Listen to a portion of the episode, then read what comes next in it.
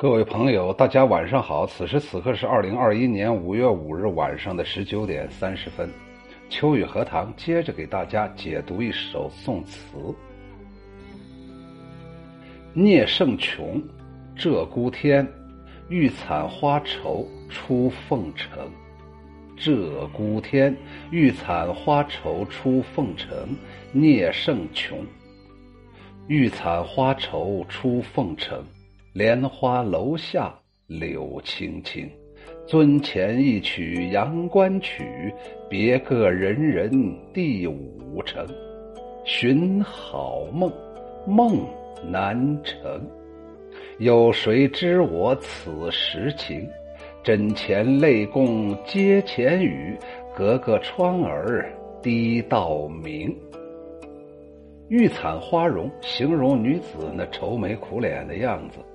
凤城啊，在这里指的是北宋的都城汴京；莲花楼指的是渐饮送别之处；阳关曲，古人送别时候经常唱这个曲子。人人，这是重叠的说法，指的是那个人。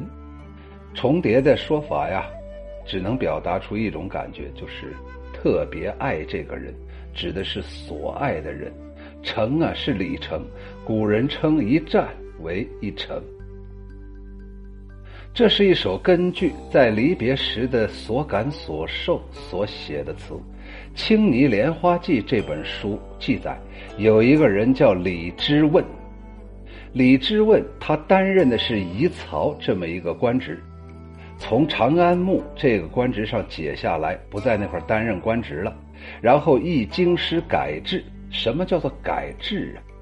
改制啊，就是改变官吏的职位或品级，大多的时候指的是一种提升，指的是升官。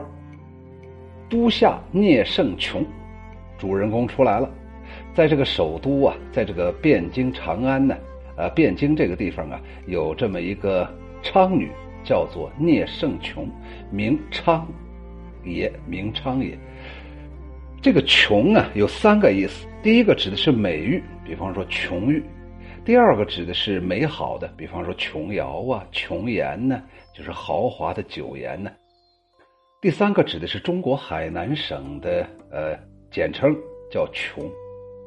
那么反正啊，听这个琼的音呢，就感觉到啊，像美玉那样圆润无比呀，质性慧狭，本质非常好，而且呀很聪慧，甚至还有那么一点点狡猾。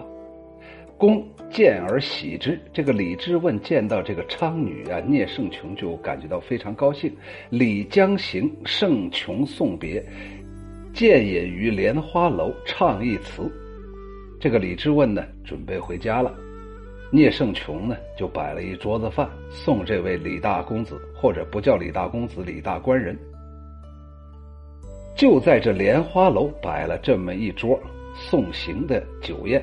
而且在那个现场还唱了一首词，最后的这一句就叫做“无计留春住，奈何无计随君去”。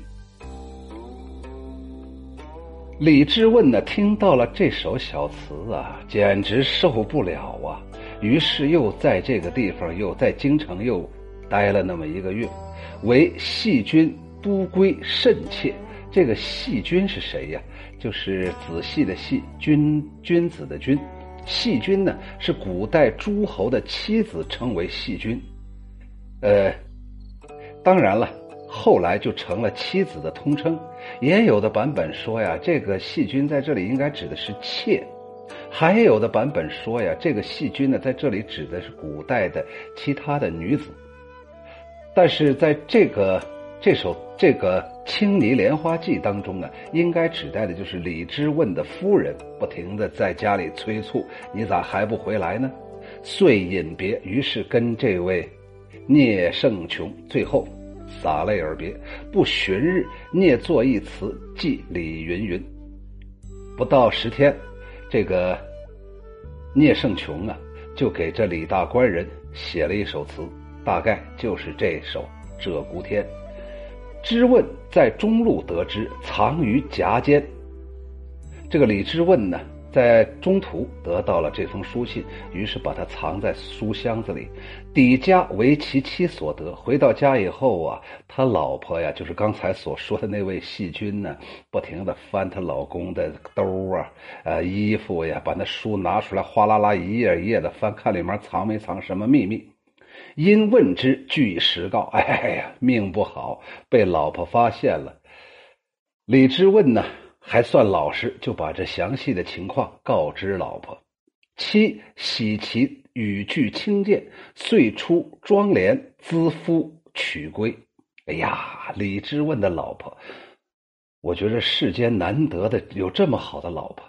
李之问的老婆呀，看完这个聂胜琼的这首词啊，觉得人家这语言咋就这么轻贱的呀？清爽健美呀！于是自己拿出妆帘，让丈夫到京城去把这个女子迎回来做他的妾。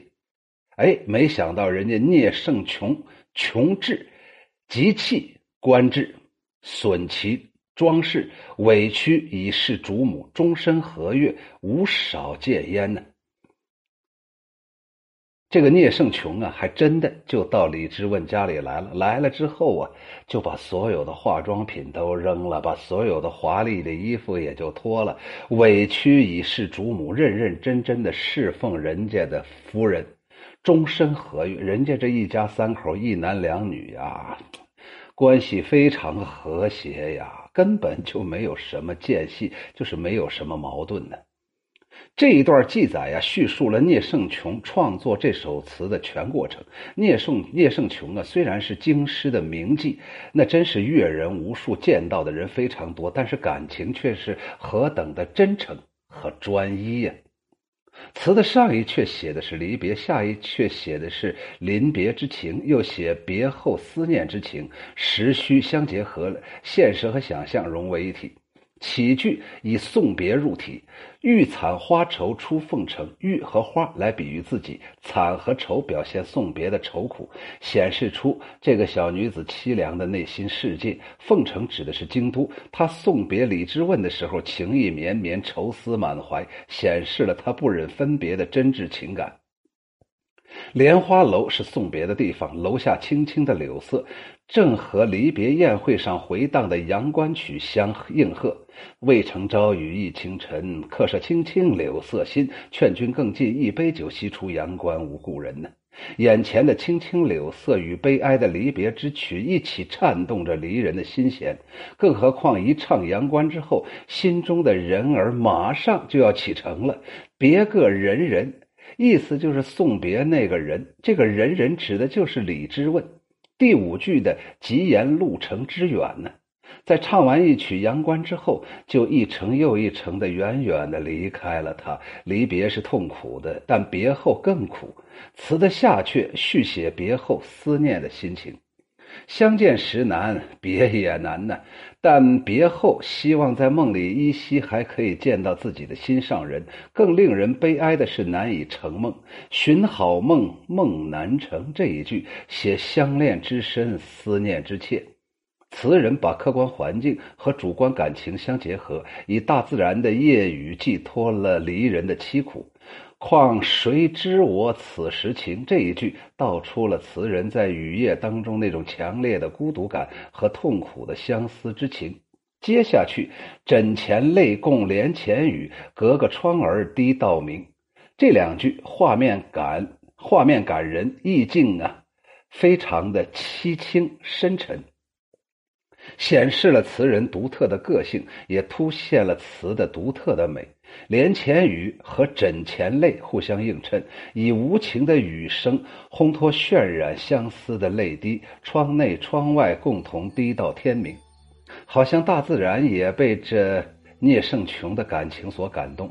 温庭筠在《更漏子》一词的下阙有过这样描写的雨声，他说：“梧桐树三更下雨，不到离情正苦，一夜夜一声声，空阶滴到明。”而莫其勇的《长相思》语当中也写到：“一声声，一更更，窗外芭蕉窗里灯，此时无限情，梦难成，恨难平，不到愁人不喜听，空阶滴到明。”跟温庭筠词相类似，都写雨声对内心情感的触动。然相比之下，聂胜琼的这首词对夜雨当中的情景交融的描绘更显得深刻细腻。他把人的主体活动和雨夜的客体环境紧紧地连在了一起，以枕前泪和帘前雨的这两幅画面互相重叠，而隔个窗儿更见新颖，突出了词人的独特。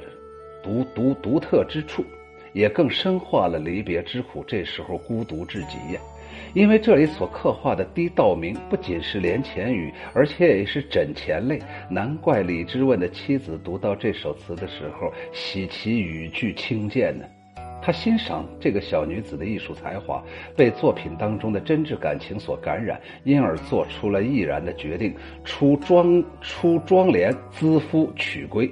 让聂胜琼能遂所愿。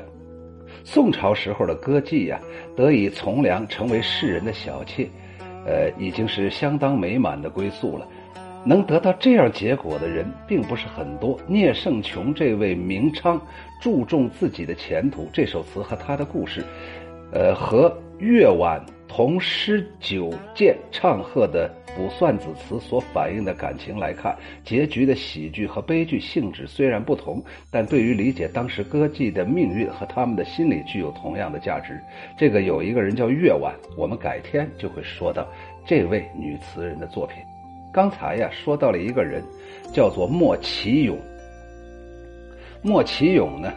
在《长相思语》当中写：“一声声，一更更，窗外芭蕉窗里灯。此时无限情，梦难成，恨难平。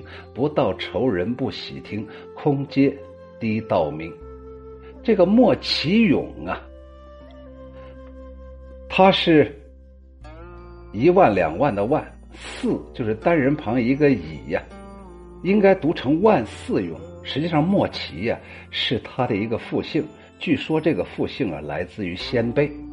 莫其勇是谁呀？他是北宋末南宋初年的词人。